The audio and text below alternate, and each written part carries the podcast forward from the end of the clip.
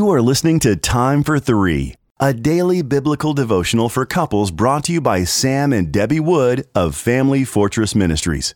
You can purchase a printed copy of Time for Three at FamilyFortress.org. October 12th, Lifting the Depressed. Our first scripture reading comes from Ruth chapter 1 and verses 12 through 22. Turn back, my daughters, go your way, for I am too old to have a husband. If I should say I have hope, even if I should have a husband this night, and should bear sons, would you therefore wait till they are grown? Would you therefore refrain from marrying? No, my daughters, for it is exceedingly bitter to me for your sake that the hand of the Lord has gone out against me. Then they lifted up their voices and wept again. And Orpah kissed her mother in law, but Ruth clung to her. And she said, See, your sister in law has gone back to her people and to her gods. Return after your sister in law. But Ruth said, Do not urge me to leave you or to return from following you. For where you go, I will go, and where you lodge, I will lodge.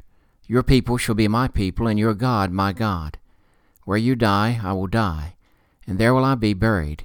May the Lord do so to me and more, also, if anything but death parts me from you. And when Naomi saw that she was determined to go with her, she said no more.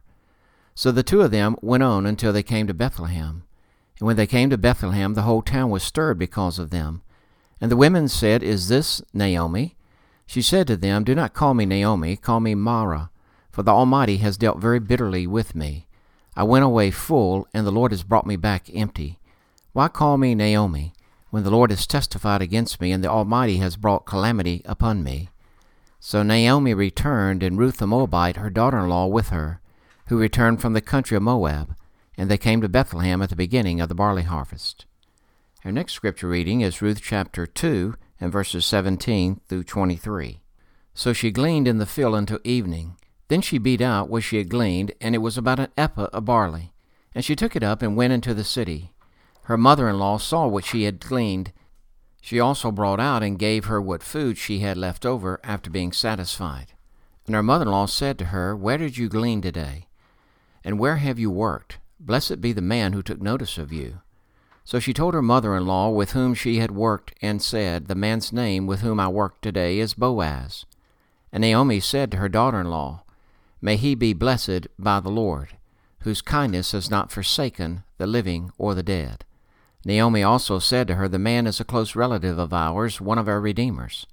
And Ruth the Moabite said, Besides, he said to me, You shall keep close by my young men until they have finished all my harvest and Naomi said to Ruth, her daughter in law, It is good, my daughter, that you go out with his young women, lest in another field you be assaulted. So she kept close to the young women of Boaz, gleaning until the end of the barley and wheat harvest. And she lived with her mother in law. How frustrating to deal with a spouse, a relative, or a close friend who is depressed to the point of utter despair and hopelessness. No amount of reasoning or cheerfulness can dispel the cynicism. Ruth overcame this dilemma with her mother in law through consistent covenant love. The principles that drew Naomi out of her depression are worth analyzing. Naomi had abandoned hope to the point she convinced herself that even God was against her. Ruth firmly declared two commitments that were the source of Naomi's eventual recovery. First, Ruth vowed that she would never leave Naomi, that she would not give up, but that she would always be there for her. This was not a lofty intention, but a deliberate promise that Ruth proved true through her daily actions when she accompanied Naomi to Bethlehem and took care of her. Ruth also vowed that she was surrendering in complete dependence and trust to Naomi's God, the God of Israel. This declaration reminded Naomi of their true source of security. Ruth strengthened Naomi through her consistent dependability. Every day, Ruth gleaned in the field and brought food to Naomi. The routine and care stabilized Naomi's shaky life. Ruth daily reported her work activities to Naomi.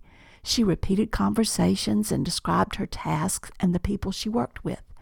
This reporting linked Naomi with society again.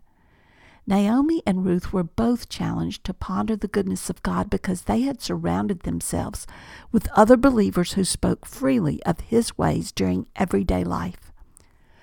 Ruth revitalized a sense of significance in Naomi's life by showing respect for her advice. Ruth loved her mother in law out of depression with her positive attitudes, consistent deeds, and dependence upon God. In this stressful society, any spouse could unconsciously succumb to depression. Be prepared to help. Pray that the Holy Spirit will bring these truths to your mind and allow you to minister effectively to your loved one.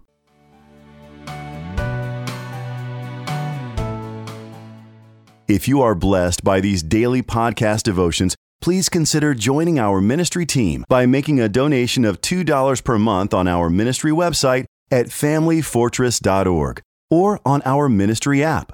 In appreciation of your support, you will receive a free printed copy of our book, What is Marriage? Family Fortress Ministries is a nonprofit focused on enriching families through biblical teaching. More resources are available at familyfortress.org and on the Family Fortress Ministries app, which can be downloaded from the App Store or Google Play. Thank you for your support, and don't forget to subscribe to this podcast.